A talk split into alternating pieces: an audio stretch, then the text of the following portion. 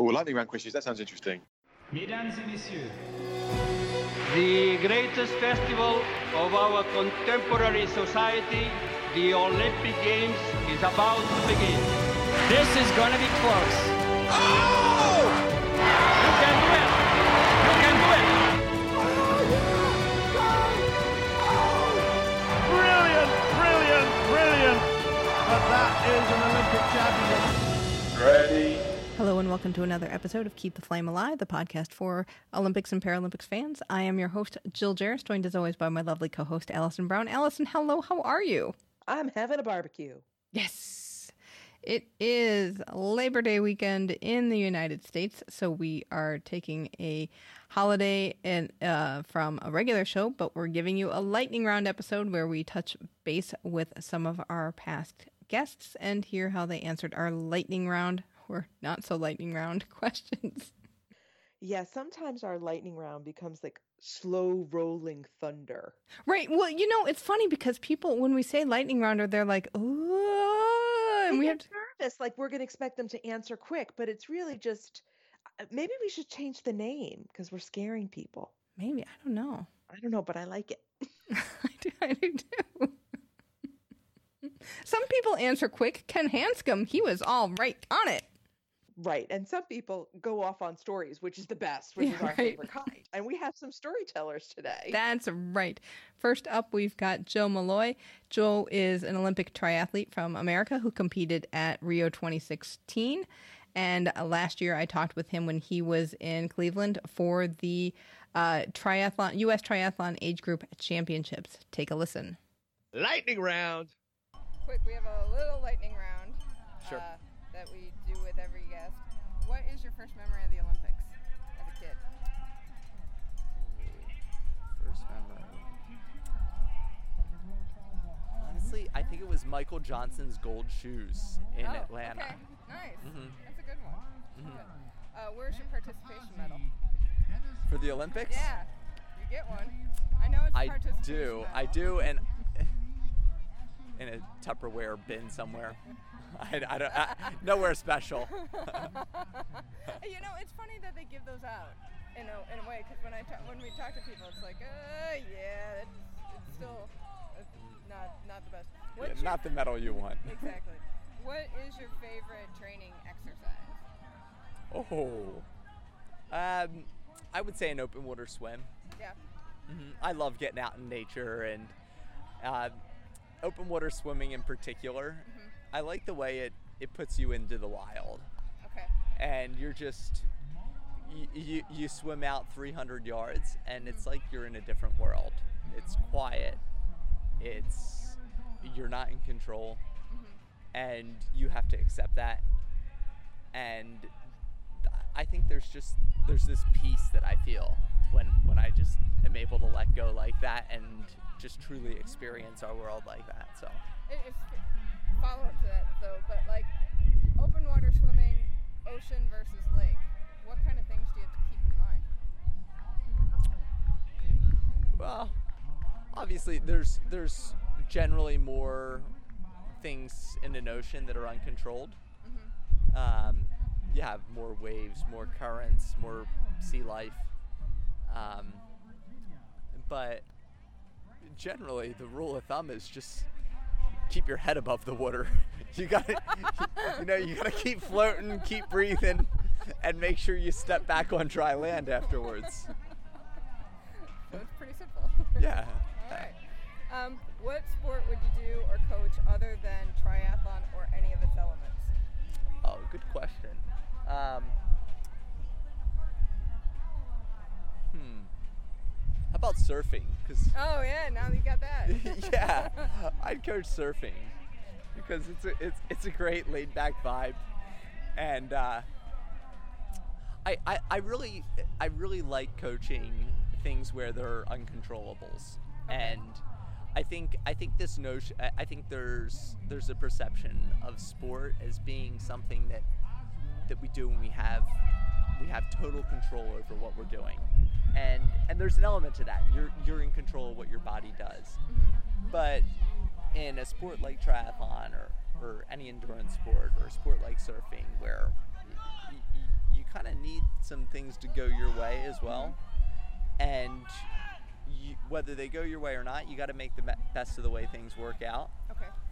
I just think there's listeners smarter than me could probably put a life lesson to that.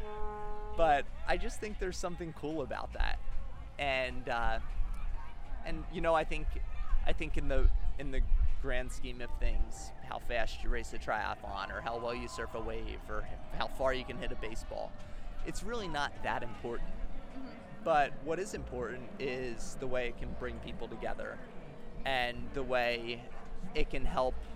You know what what message do you send when you're out there, men, women, children, old people, um, people with different skin colors as you, all competing and chasing the same goal, and you're using each other to do it. You're you're you're out there with one another, helping each other, encouraging one another.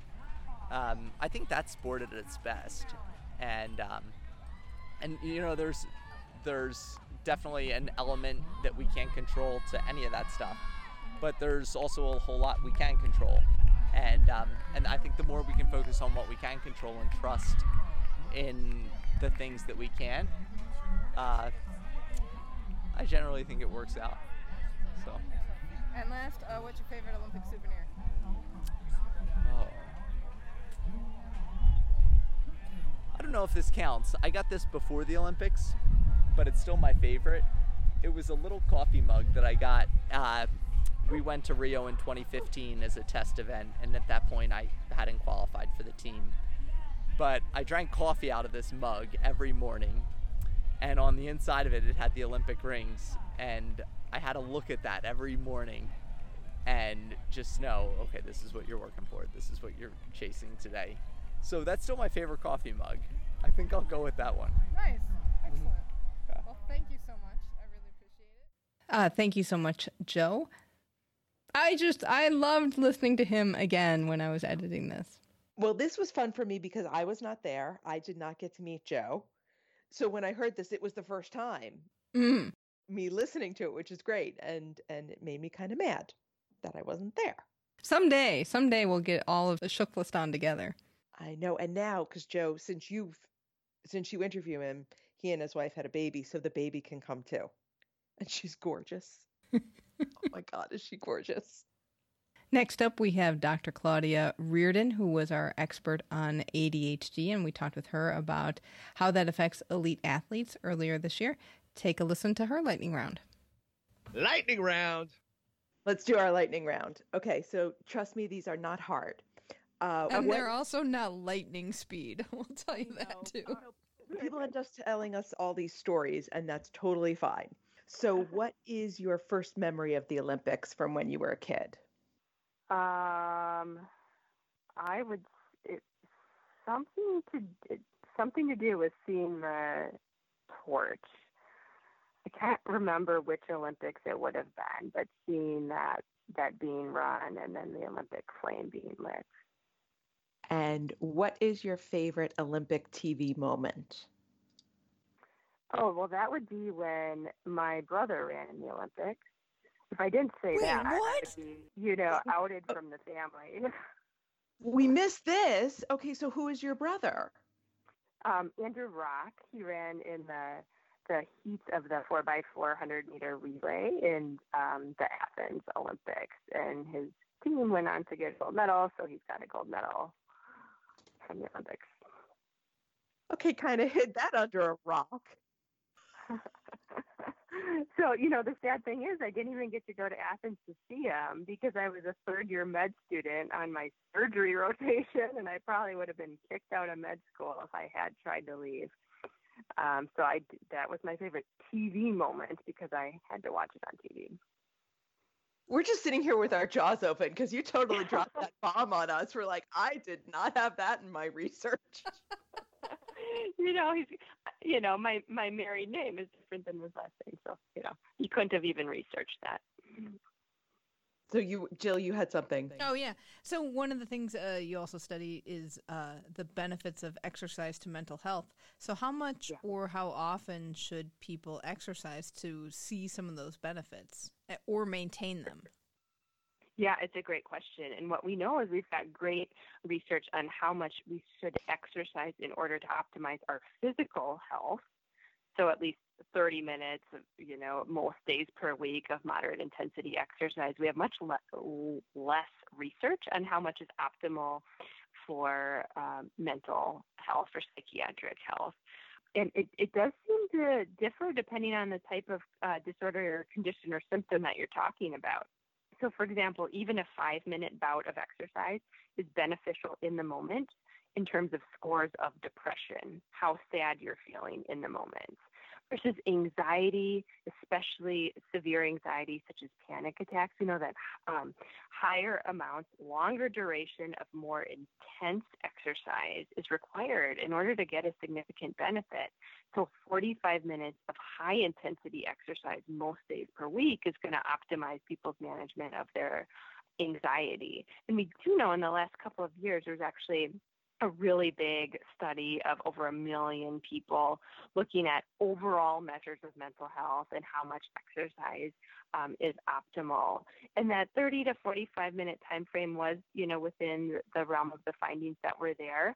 Um, and then there was an upper limit so that people who were exercising, you know, an hour or more per day actually suffered worse mental health. And you can hypothesize all sorts of reasons why that might be. You know, perhaps they were, you know, severely anxious at baseline and this was you know an attempt to assuage that anxiety that was already you know really high or maybe you know it's part and parcel of an eating disorder and they're over exercising as part of that um, yeah it could be a lot of different reasons there so i think i know the answer but what olympic sport would you do or coach Oh, no running. No running. yeah, we're going to take running out of the mix since you are an official for running.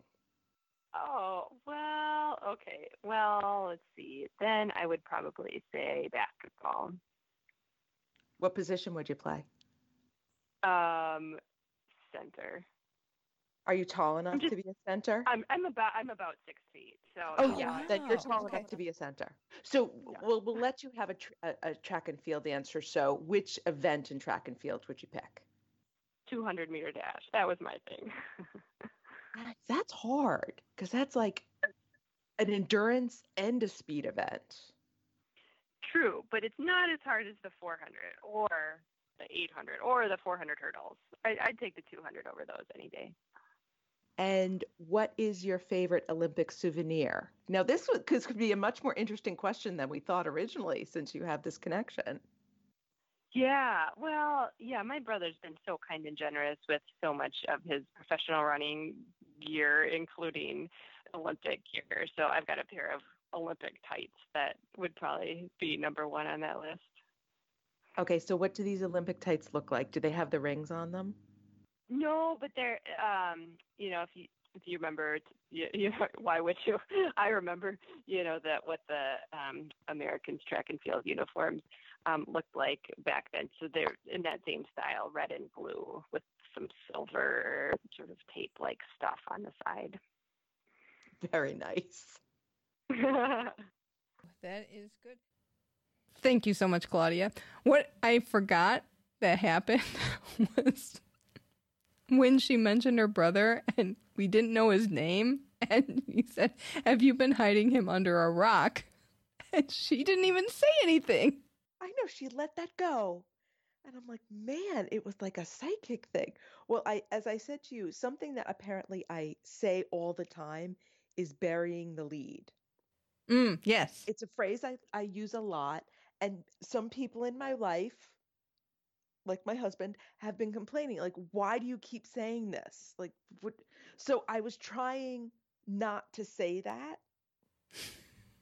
because that would have been opposed to like, oh man, you buried the lead on that one. And so I made this very weird statement about you were hiding that under a rock only to find out she really was. That's right. Her brother is Andrew Rock, who we're going to hear from next. He was a gold medalist in the 4x400 meter relay at Athens 2004. Take a listen. Lightning round. Um, let's go into our lightning round. Where is your Olympic medal? It is in a safe in my house, locked up. So, yep, try to keep it on lockdown. So bring it out every once in a while to to take a peek at it and let my I have four kids and so they like to take a peek at it once in a while too. Did did it ever go to show and tell? we actually homeschool, so if if they brought it to show and tell, they'd have to show their mom. So She's like, I've seen that already. Oh. yeah, but they have they have told their friends, I think. So What is your first memory of the Olympics from when you were a kid? Uh, I would say 1996. So I, I think I was maybe 14. Michael Johnson um, was kind of maybe my track idol growing up, and he. I remember specifically when he broke the world record in, in 1996 in Atlanta in the 200 and ran 1932. I remember we were actually in a hotel, and I remember exactly where I was watching that, and I was like, "Oh my goodness, that was just incredible!" And so, yeah, so I I think that's when I really started like kind of following the Olympic sports and and following like who specific runners were. I mean, I remember other things from 1992 Olympics and um, even 88, like with Carl Lewis was somebody that I watched a lot too when I was a little younger than you know 10 years old or whatever. And so so Carl Lewis and then Michael Johnson really, I think, kind of that junior high high school age where I started really following him and got a couple of his books and read those and um, and so yeah. But 96 and of course it was in the U.S. so that was a big deal. Have Have you ever met either Carl or Michael Johnson? Yes, I actually have. Uh, I've met them both. Um, so I've met Carl Lewis at like a coaching convention because he's a college track coach as well. And then uh, when I was running professionally, Michael Johnson was um, one of my biggest competitors was Jeremy Wariner, who I mentioned ran for Baylor, and his agent was Michael Johnson. And so Michael was always with him at these races, and so I got to chat with Michael a little bit on a bus once, and that was pretty fun for me. So What is your favorite training exercise? I guess I just love intervals on the track. So um, I think my favorite workout is like 200 meter repeats. And so like um, we always did that when I was training, like eight or 10 200s. Um, so I love that distance. I love that workout and love being on the track and running intervals. And that's kind of where my gifts are and my skill set. And I just kind of love doing that. I, yeah, did a lot of lifting as well, but I think doing the intervals was always the, the my favorite part of training. I wish you could have seen Jill's reaction to that. Not a fan of intervals. No. Interval day is not Yeah, fun that day. yeah, that that was kind of the whole routine for 400 meter running. You're doing all, intervals almost every day, which is is I don't know. I mean, certain days are harder than others, but I mean, you get get used to that part of the, the regimen. So What Olympic sport would you do or coach other than track and field?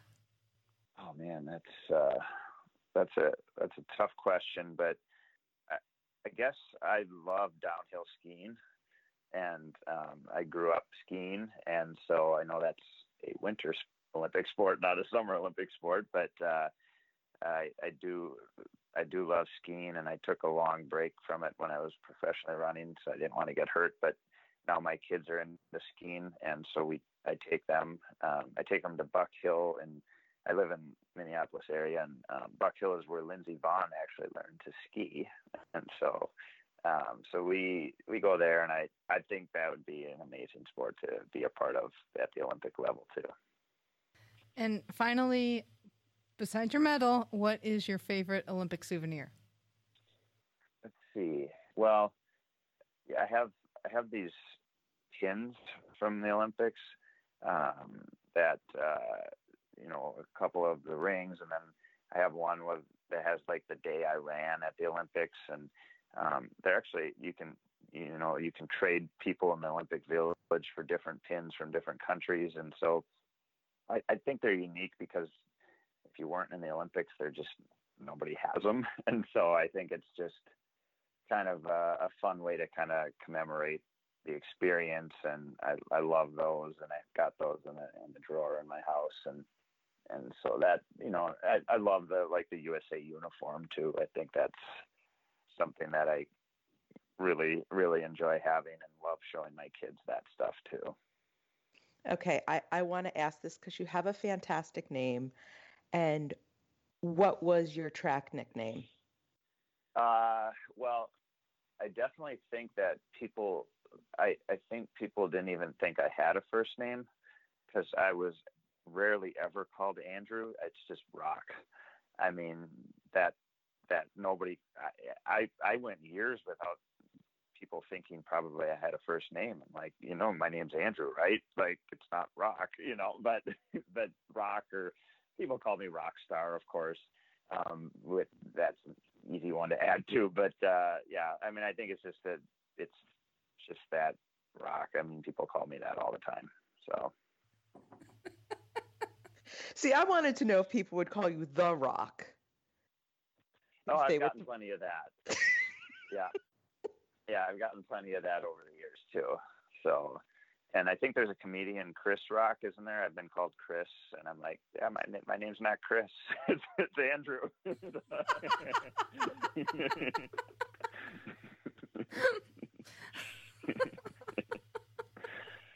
so yeah, I've I've seen a lot, and um, yeah, over the years. So, and uh, I'm I'm definitely an Andrew, not an Andy. So, and and so my friends or people who know me well, if they want to like push my buttons, they call me Andy, you know, and so. we would never. We, we might call you the no. Rock, but we will never call you Andy. We we've learned now. Thank, thank, thank you. I just had to clarify that before you know you maybe you put. Hey, we spoke with Andy Rock today on that. so if I see that on your website or whatever, I'm really like, like specifically told them not.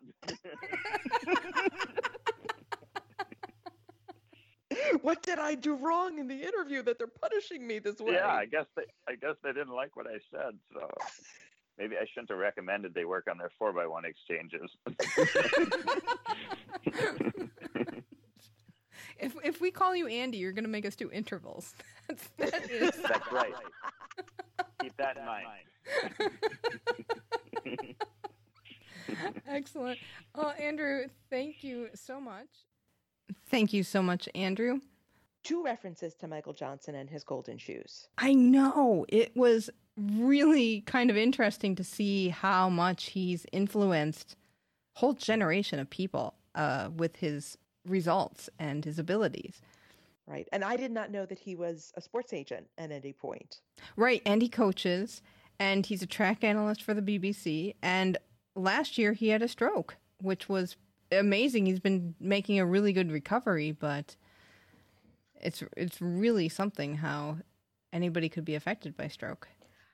And it's interesting you say that because uh, Usain Bolt came out and he has contracted COVID, and it's we think of these track athletes as these incredibly strong, powerful men, and yet, things like COVID and stroke can hit them too. Right. They are not as invincible as we make them out to be for this period, you know, for the games. I mean, every right. everything I, gets ratcheted up that high.